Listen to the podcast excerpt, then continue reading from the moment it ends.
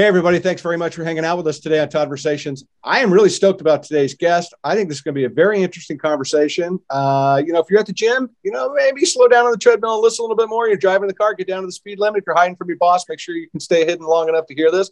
I think this conversation is going to blow you away. We're going to talk about some alternative meat. We're going to talk about what's going on, the power of fermentation, all this really cool stuff.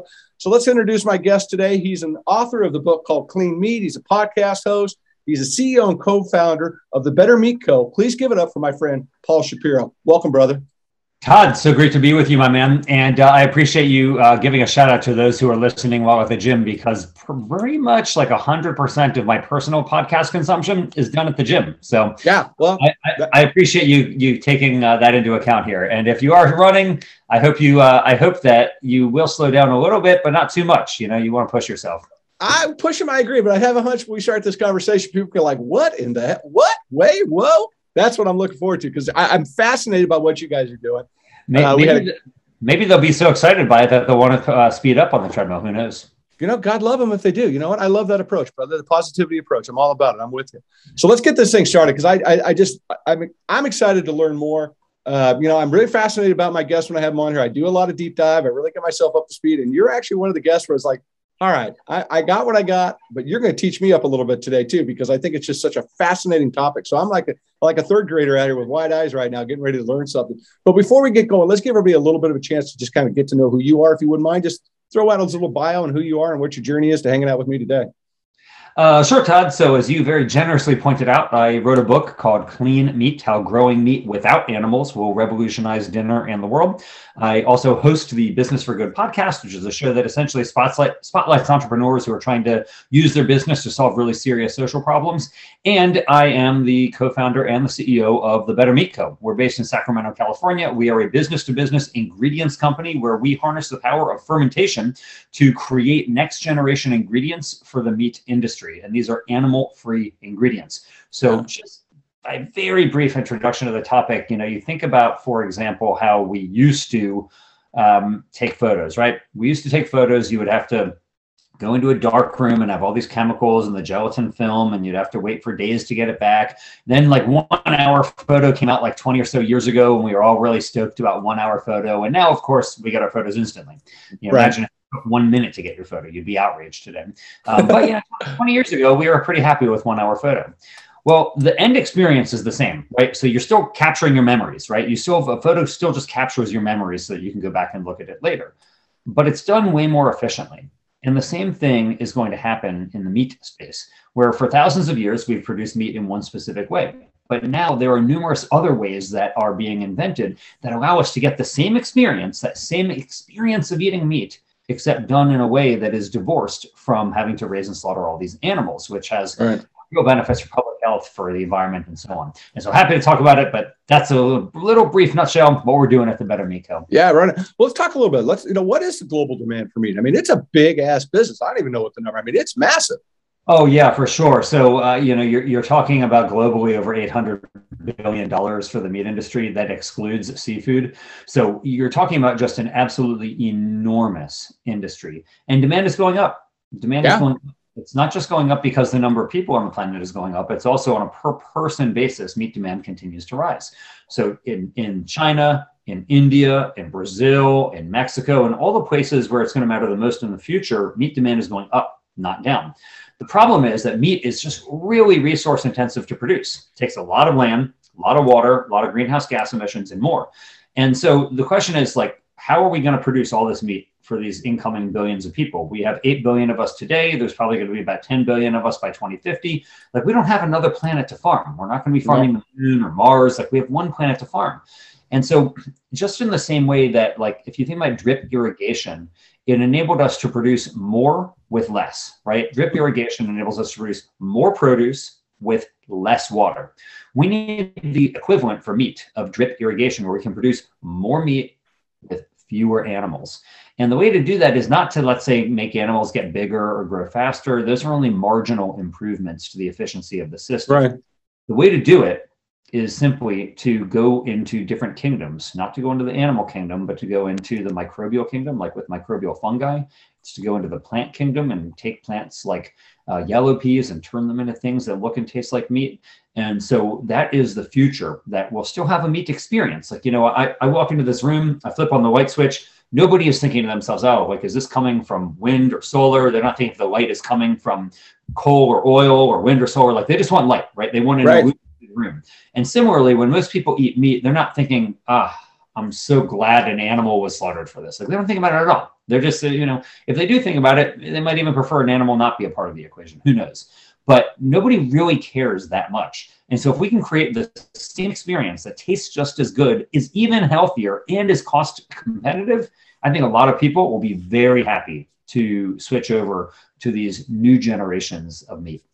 Oh, I think you're right, and I think when you know we get into a little bit more, we're going to dive in deeper to the process and what you guys do because again, I find it incredibly fascinating. But you know, I think about you touched on a little bit. You, t- you think about the impact, the environment, health, water supply, arable land, right? All of which are issues that affect every person on this planet that we call a community um, in one way or another. And we've got to make changes all the way around through all of our supply chain. Otherwise, to your point, where are we going to be in 2050 with 9.8 billion is the number they're throwing out.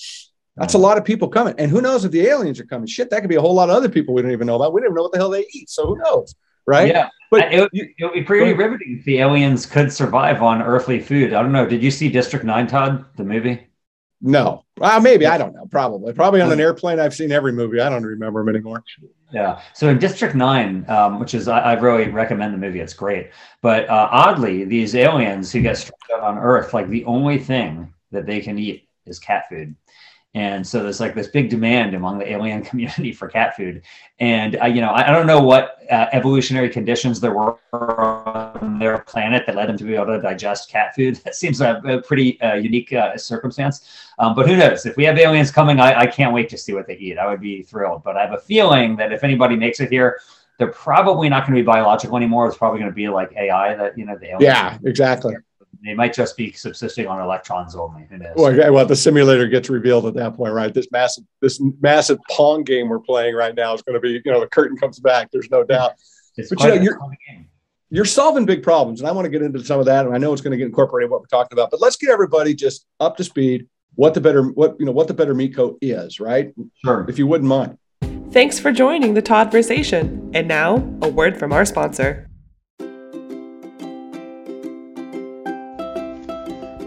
Hi, I'm Karen Nardozza, President and CEO of Moxie Marketing. On behalf of all the Moxers worldwide, thanks for listening to Toddversations and Toddbits. At Moxie, we're known for strategic marketing and PR, unique branding and packaging, award winning web and graphic design, and trade show experiences that generate results. Whether you're selling B2B or B2C, a farmer, processor, commodity board, retailer, food service, or somewhere else on the supply chain, we make it easier to grow your brand and your business.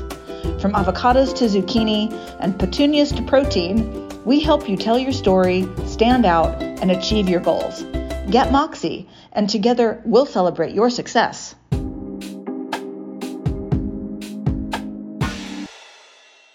I don't mind. And before I do, I just want to comment on one thing that you mentioned about water. Yeah. You know, you and I, Todd, both live in the Central Valley of California. Water is so critical for us. Like the entire industry basically here is dependent on mm-hmm. water. And California is in a mega drought for more than two decades. We've been getting drier and hotter. And chances are that's not going to change. We're going to have less and less water as the years go on. And so the question is, you know, everybody's talking about, oh, should we be taking shorter showers or should we be watering our lawns less? And it's like that, those are, that's important. Don't get me wrong. Like those are important. But 80% of the state's water use is agricultural, not yeah. home not home use. Only 10% is home use. And so the question is like, how can we get more efficient? And raising animals is just a very, very water intensive thing to do, uh, both for dairy and for beef and so on. And just to give one example, even if you go to chicken, which is way more water friendly than beef, uh, you know, just to get one chicken from shell to shelf on the supermarket, you have to take more than a thousand gallons of water to do that. And that's yeah. way more than you would need if we were growing meat from either plants or from microbes. And so now let me just say how we're doing it. So at the Better Meat Co, what we do is we take tiny microscopic fungi. You can't see them, microscopic fungi, and we subject them to a special kind of fermentation. And now you're familiar with fermentation, like let's say for beer or alcohol, right? So you put the microbe, which in that case is like a brewer's yeast or, or right You put that in a fermenter, you feed it sugar, and it produces alcohol. That's how you get brewer's yeast. Excuse me, that's how you get beer from brewer's yeast or wine from brewer's yeast. Right. what we're doing is we have a special kind of microscopic fungi, our own little microbe. And when we subject it to a fermentation and feed it common agricultural byproducts, like byproducts from the corn or from the rice or from the potato industry, what we do is see that organism grow really rapidly into something that has an extremely meat like texture. And it's not animal in nature, it comes from the fungi kingdom, but it's a very clean taste, very high protein. In fact, higher protein than eggs, higher iron than beef. And that product is delicious and it's cost effective and it's cheaper for us to produce it than it is to produce beef. So you can grow really large amounts from the time we inoculate our fermenter to the time we harvest our fermenter is less than one single day. So you think about like a cow who you're feeding for well over a year before slaughter, or a chicken who you're feeding for 40 days before slaughter. And in our case, we are feeding for less than one single day before we harvest these microscopic fungi. And the product, which is called, which we call rhiza mycoprotein, that Rhiza mycoprotein, again, is very nutritious, high in iron, high in protein. It's a complete protein, meal it has all the essential amino acids in it. And what ends up happening with it is that we dry it into a shelf stable granule that then we offer to companies. We're partnered, for example, with Hormel Foods, the big uh, pork company, for them to use as ingredient in their product. And so it can be flavored to taste like meat and it can be um, put into pretty much almost any meat type product that you would want. So you can either blend it into actual animal meat in like a ground meat application, like a burger or a sausage or a meatball, um, but you can also use it to make a completely animal-free meat experience. So you can make your own um, alternative meats with it. And again, it's extremely meat-like in its texture, and so you don't have a lot of uh, expensive downstream processing steps because straight out of the fermenter, this comes out really chewing like meat does. Unreal. I mean, I got to ask the hundred dollar question. I mean, would you wake up one morning and go, "Hey, I have an idea. How this guy had this idea come about?" Uh, well, hopefully it's more than a hundred dollar idea. I would love that, uh, but uh, but um, I'll tell you. So no, we so the idea of using microscopic fungi to uh, use in fermentation is not new. People have been doing this for decades. Sure. The idea of using it to mimic the meat experience, though, is newer. And so the question is like, how do you do it and how do you do it in a way that's actually economical? Because if you think about like right now, if you look at the plant-based meat space, you have these companies like Impossible Foods and Beyond Meat and so on. And what they're doing is they're using plants. They're using either soybeans or they're using yellow peas and so on. The problem is that, um, and, and don't get me wrong, like I think those are good products. I'm hoping for those companies' success. At the same time, you're not using the whole pea you're not using the whole soybean. You're using a tiny little fraction of it. So, right. you know, a, a yellow pea is like 20% protein. So what they have to do is strip out the fiber, strip out the fat, concentrate it down into like a pea protein powder. But that powder, while high in protein, still is not textured like animal meat. And so you need to then engage in all these texturization steps, which are uh, pretty costly to do. And so this is why, for example, a Beyond Burger is more expensive than a conventional burger, even though peas are cheaper than beef and peas are the, the main source of their product, you know, they're not using whole peas, they're using a tiny little fraction. So the question is, can you make a product that uses the whole plant as opposed to just a tiny little fraction? With right. plants, pretty difficult. But when you get into the fungi kingdom, actually you can. And so what we did for years at the Better Meat Co. was test hundreds of strains of what's called mycelium. Mycelium is the root-like structure of fungi. So don't think about a mushroom, think about the right. roots under the ground we tested hundreds of these strains to see really which ones grew the fastest, which ones accumulated the most amount of protein, and which ones had the most meat-like texture. So just in the same way that different plants have different characteristics, like corn and wheat and pea, they all have different characteristics, even though they're all plants. Simply because these are all fungi species doesn't mean they're going to have the same characteristics. So we tested all of these strains in order to figure out which one would be our best workhorse, the workhorse that would grow the fastest, accumulate the most protein, and have the most meat-like texture. From there, we started scaling the process up and we built a mycelium biomass fermentation facility in Sacramento. Todd, I hope you'll come visit us sometime. We'd come, I'm coming. I'm coming. But uh, you walk in and it looks like a beer brewery. Um, you know, we have fermenters that go three stories into the air and it looks like a beer brewery, but we're not brewing beer. We're brewing meat And it is a way more sustainable, way more efficient, way healthier way to produce the meat experience than the way that we do it today with animals.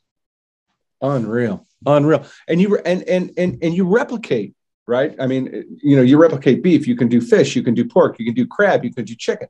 How the hell are you yeah. doing that? Come on, you got to tell me what's. Give me the secret. There's got to be some secret there. Come on, lay it on. Well, the secret is in the fermentation, to be honest with you. But the reality is that um, we are a B2B ingredients company. So we offer our mycoprotein to food companies for them to make those products. But yes, we do show what they can do with it. And so if you come to the Better Meat in Sacramento, you can try some mycoprotein bacon, some mycoprotein chicken nuggets, some mycoprotein burgers, and more.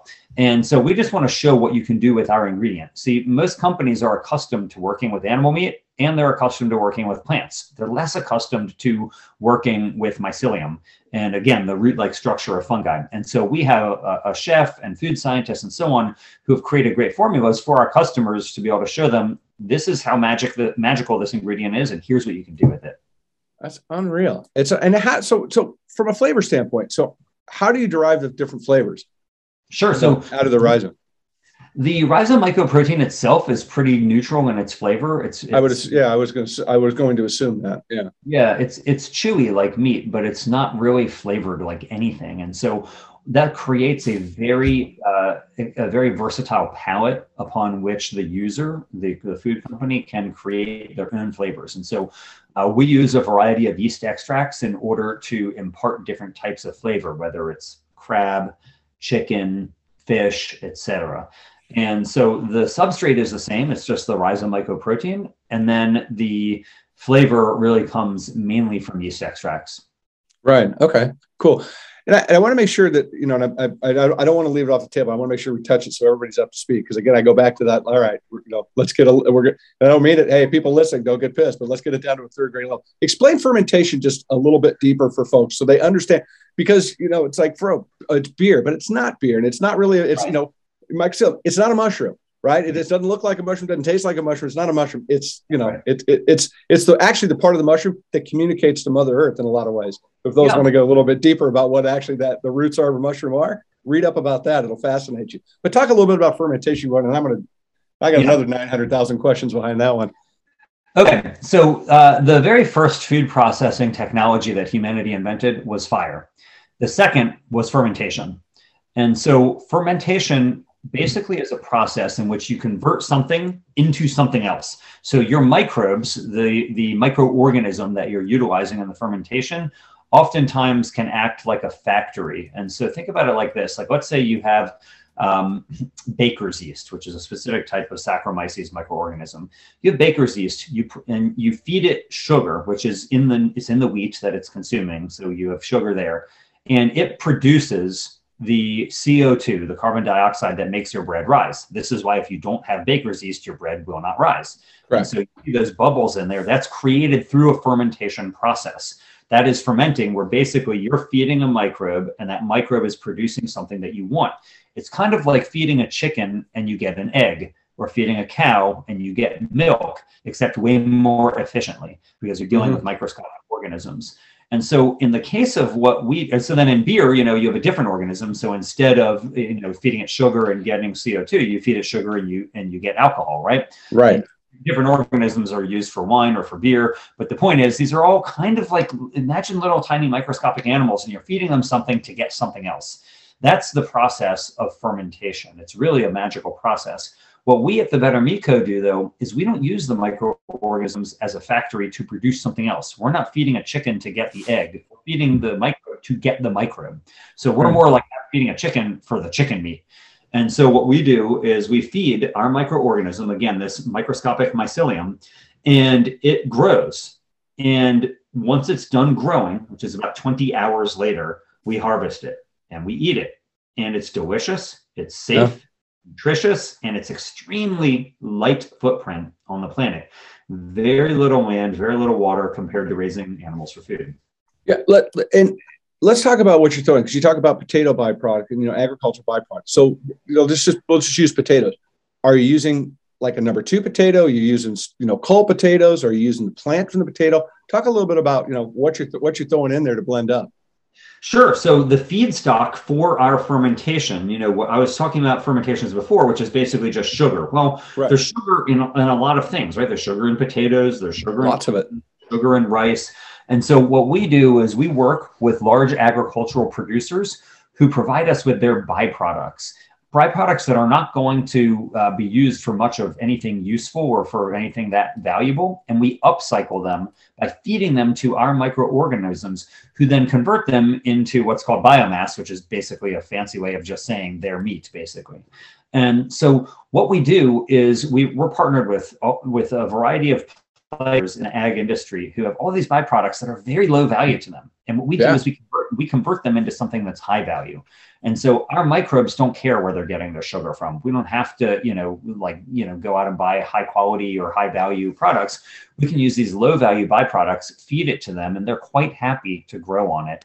And that's the uh, the process by which we are making this so cost effectively is because it just is not that expensive to do. Now there's a capital cost to it in terms of the equipment, like sure. You know, steel to buy the fermenters and honestly the intellectual labor that you need like this is not a simple process it's not fermentation like uh, making kimchi here although that's quite an art as well but it's not like making kimchi like you're using um, like you know if you went let's say you know in, in our area todd you probably passed the budweiser facility where they have those huge fermenters outside right you walk in there, I mean, it's like a laboratory, right? You got PhD microbiologists walking around in white lab coats, and you know, you have like people who are highly trained at keeping those fermentations going in the optimal conditions.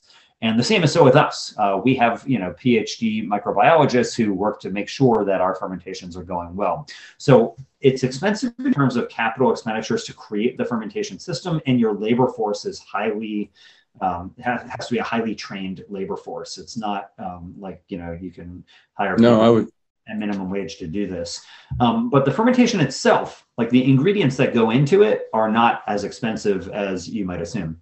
Right. So let's talk about. I mean, can you do this organically? I mean, if you were to have organic byproduct, could you could you produce you know what you're doing organically?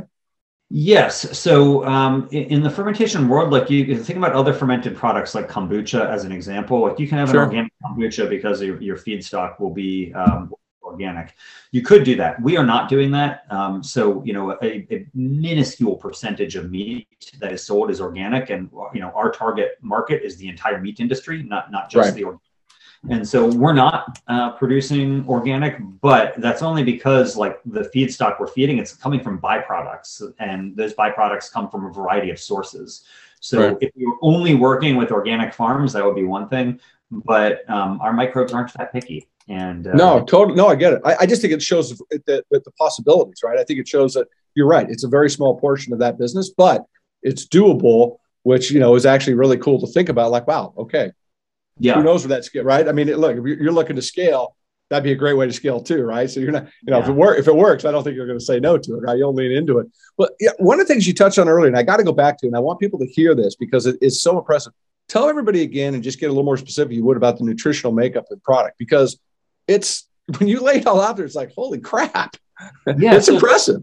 It is impressive, and it's something that, frankly, we would all be better off eating. So, if you think about like right now, the number one killer of Americans is heart disease for both men and women. Even during the COVID pandemic, the number one cause of death still heart disease. Yeah. And uh, we know that eating a diet that's really high in animal meat is associated with increased risk of heart disease. That's very clear. This is why all the public health organizations urge us to eat less meat and to eat a more plant-based diet.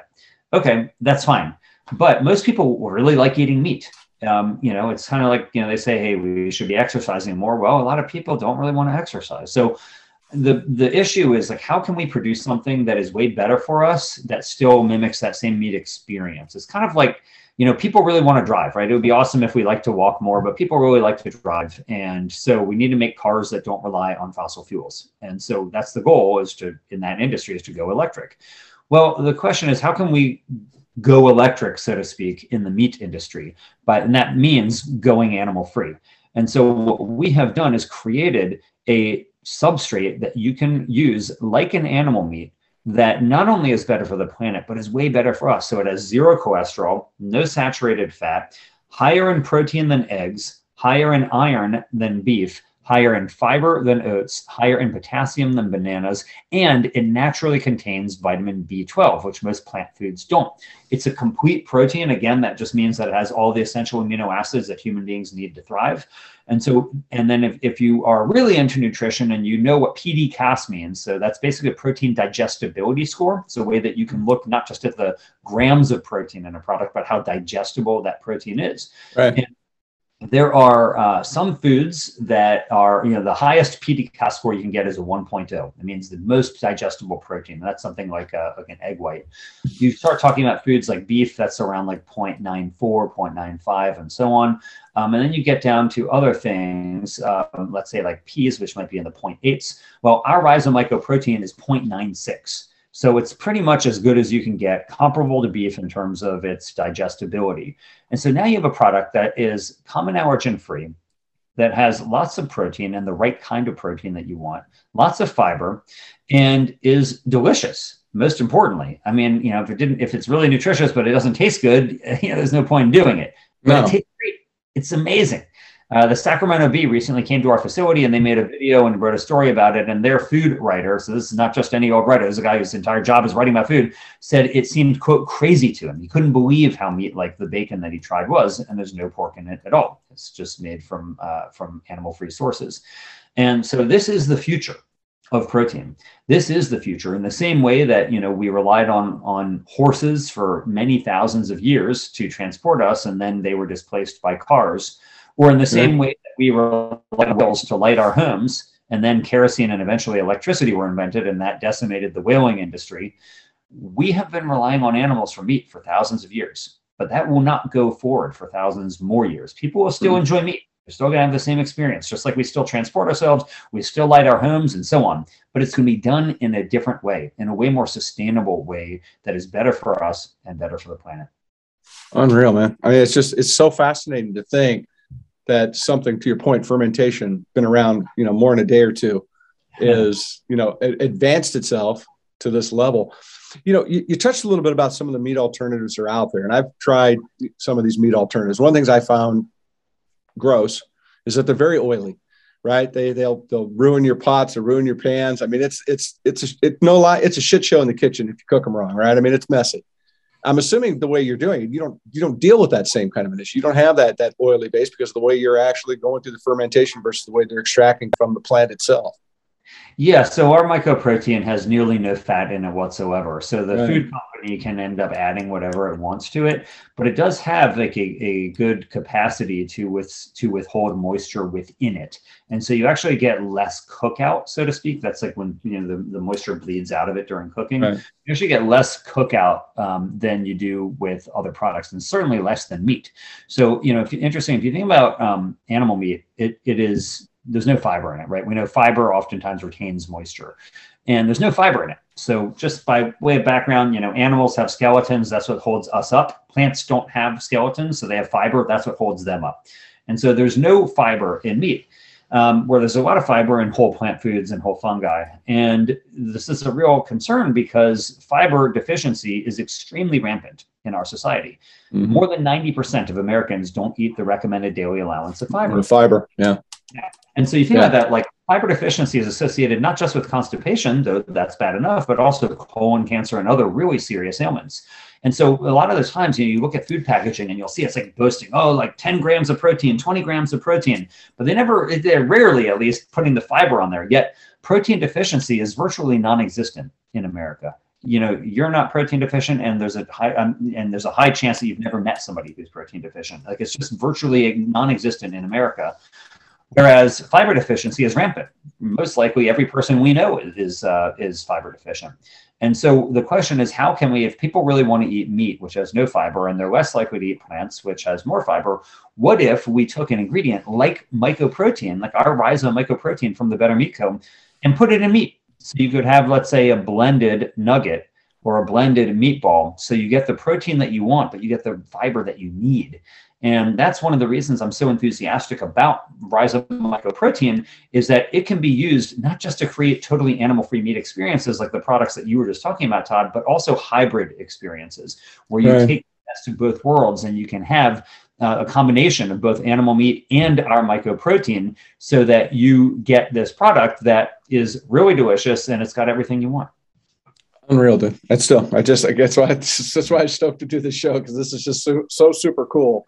Um, interesting though to me, and I want to kind of touch on this a little bit. I mean, you got, look, you're kind of your own thing. It's kind of uncharted waters. You're blazing a trail out there today, which is incredibly impressive. But you know, how do you label this? How, how does this go on a package? How do how do consumers know that it's there? You know, yeah, because because it is kind of uncharted. So how do you overcome that? Thanks for joining the Todd Toddversation. And now a word from our sponsor.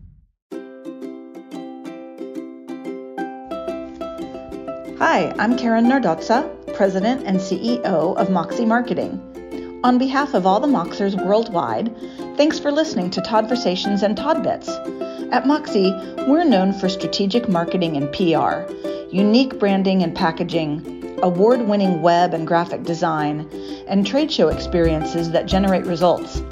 Whether you're selling B2B or B2C, a farmer, processor, commodity board, retailer, food service, or somewhere else on the supply chain, we make it easier to grow your brand and your business.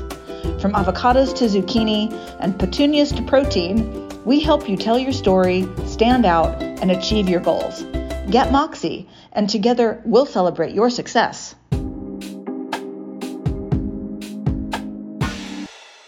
Yeah, so it is uncharted and to some extent. So, um, you know, if you look at the world of fermentation labeling in the United States, it, it is um, pretty nebulous. Like people sometimes they put the the Latin name of their organism on there. Um, I, I, generally think that's kind of freaky to people. Like if they see something like acidophilus, like you know, acidophilus is good for you. There, you know, there's nothing wrong with it, but it sounds kind of like a science experiment.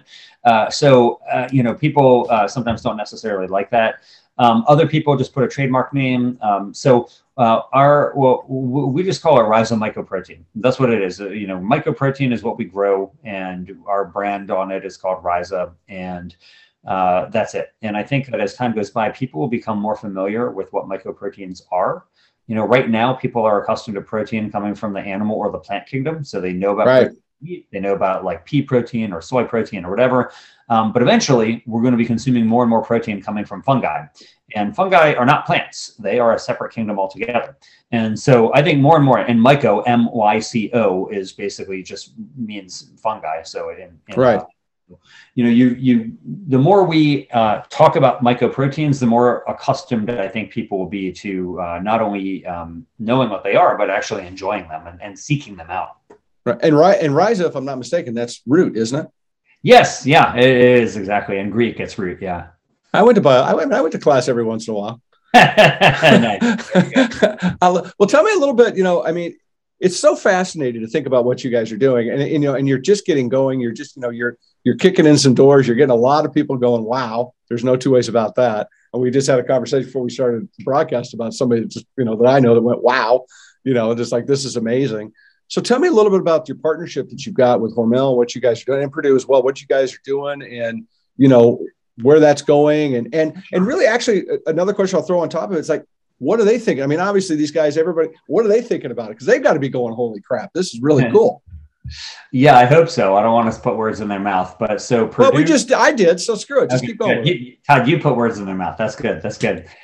Um, yeah, so Perdue has a product. It's called Perdue Chicken Plus. It's a hybrid product that's 50% chicken, 50% plant based. So it's got all the protein that a conventional chicken nugget has, but way more fiber, less saturated fat, less cholesterol. And it's very good. People really love it. Food Network named it the best tasting frozen chicken nugget in America. And so you think about that. The best tasting frozen chicken nugget in America is only 50% chicken. And you can't tell the difference. You know, kids eat it, they look at it, they can't tell the difference by sight or by taste. Mm-hmm. And so these products are now the Perdue Chicken Plus products, uh, which contain better meat ingredients as part of that plant base. Is uh, now it's now in uh, over 7,000 supermarkets throughout the country, including Walmart. So it's a product that's doing quite well. Our partnership with Hormel is a joint development agreement. So uh, we are partnered with Hormel to scale up the mycelium production and do product development together to make all types of really cool products out of our Rhiza mycoprotein. And so we are limited. Like in Sacramento, we've built this fermentation facility that I mentioned, um, but we can only produce so much. I mean, this is really a demonstration scale facility. Yes, the fermenters go up a few stories, but in order to produce millions of pounds, which is what we really need to be doing, we need fermenters that are dramatically bigger, like fermenters that are like the size of office buildings. And we're not there yet. So the Better Meat Co. is still a small company. We only have 20 full-time employees, uh, but we're a small company that's doing big things. And yeah. our next you know, we're, we're recording this in June of 2022, and our next step is to go out and raise a financing round to get the capital we need to build a full-scale commercial fermentation operation where we can be producing producing tens of millions of pounds of the mycoprotein so that big meat companies can utilize it in their products nationwide. And you know we want to be partnered with lots of companies not just one or two. And we just don't have the capacity to produce as much as that would need right now. So that's our next step is go out raise some money uh, from the investment community and build a full scale plant so that we can bring the next generation of protein into the present. Well i'll go out on a limb and knowing what i know and talking to the vc guys that i talk to and around I don't think you're going to get a lot of people that are going to give you a hard time about what you're doing, not want to step up and help and get a part of this. Because that's to your point, it is it is it is a it is a change that's coming, and it's a positive change that's coming. And the fact that you can do alternative things and you can address, you know, the organic industry, you can get, you know, kind of come that whole 360 approach about what's going on. That carries a lot of weight, right? You're going to bring a lot of people to the party. Yeah, and uh, I I don't I don't expect uh, I don't expect you to have too many problems all right. Well, when people, when you, you peel that, you peel the sheets back a little bit, everybody gets a little peek of what you guys are doing. They're going to be like, holy shit, I'm on. I'm in. Count me in. Well, we, we would like to get them in. We want to get this party started. We've been yeah. doing this. We've been doing this for four years, and we're looking forward to doing it for decades longer. We want to create the largest mycoprotein ingredients company in the world. Right now, there is no such thing as right mycoprotein ingredients company that's making mycelium that can, can go out and buy. There are other companies that do cool things with fungi, but they're not making mycelium biomass that they're selling as like a meat alternative. And we want to be the first and we want to be the biggest. In the same way that you go to Cargill and you can get a whole variety of ingredients, you know, you can get soy protein or pea protein or wheat protein or chickpea protein or whatever you get from Cargill. We want folks to come to the Better Meat Co. and get our wide menu of mycoprotein ingredients that they can use to power their products. Unreal, brother. It's absolutely unreal. I mean, you guys got a great trajectory ahead of you. Do you see yourself? You know, I mean, obviously you're up in the Sac right now, but I mean, I'm, I'm imagining that your your vision is to pop these things up around ag all around the country and be able to, you know, be, be a yes. bigger part of, you know, even be more quote unquote local and and you know less carbon footprint, all the other stuff. I would imagine.